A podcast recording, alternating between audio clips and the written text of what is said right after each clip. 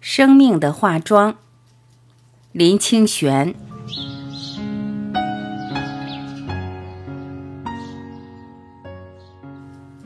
我认识一位化妆师，他是真正懂得化妆而又以化妆闻名的。对于这生活在与我完全不同领域的人，使我增添了几分好奇，因为在我的印象里。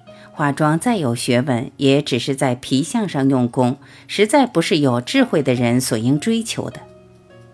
因此，我实在忍不住问他：“你研究化妆这么多年，到底什么样的人才算会化妆？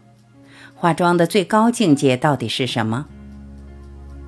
对于这样的问题，这位年华已逐渐老去的化妆师露出一个深深的微笑。他说。化妆的最高境界可以用两个字形容，就是自然。最高明的化妆术是经过非常考究的化妆，让人家看起来好像没有化过妆一样，并且这化出来的妆与主人的身份匹配，能自然表现那个人的个性与气质。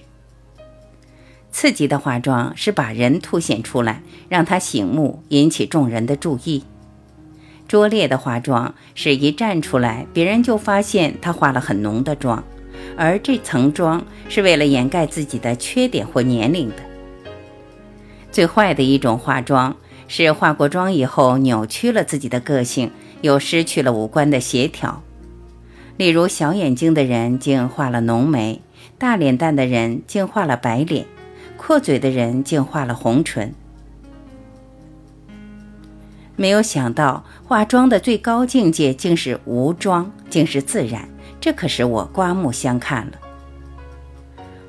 化妆师看我听得出神，继续说：“这不就像你们写文章一样，拙劣的文章常常是词句的堆砌，扭曲了作者的个性；好一点的文章是光芒四射，吸引了人的视线，但别人知道你是在写文章。”最好的文章是作家自然的流露，他不堆砌，读的时候不觉得是在读文章，而是在读一个生命。多么有智慧的人呀！可是到底做化妆的人只是在表皮上做功夫。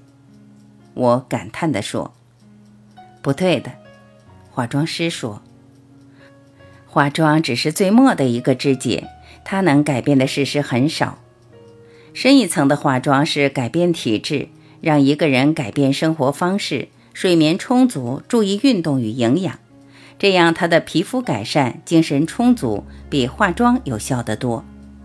再深一层的化妆是改变气质，多读书，多欣赏艺术，多思考，对生活乐观，对生命有信心，心地善良，关怀别人，自爱而有尊严。这样的人就是不化妆也丑不到哪里去。脸上的化妆只是化妆最后的一件小事。我用三句简单的话来说明：三流的化妆是脸上的化妆，二流的化妆是精神的化妆，一流的化妆是生命的化妆。化妆师接着做了这样的结论：你们写文章的人不也是化妆师吗？三流的文章是文字的化妆，二流的文章是精神的化妆。一流的文章是生命的化妆，这样你懂化妆了吗？我为了这位女性化妆师的智慧而起立向她致敬，身为我最初对化妆师的观点感到惭愧。告别了化妆师，回家的路上，我走在夜黑的地表，有了这样深刻的体悟。这个世界一切的表象都不是独立自存的，一定有它深刻的内在意义。那么，改变表象最好的方法，不是在表象上下功夫，一定要从内在里改革。可惜，在表象上用功的人，往往不明白这个道理。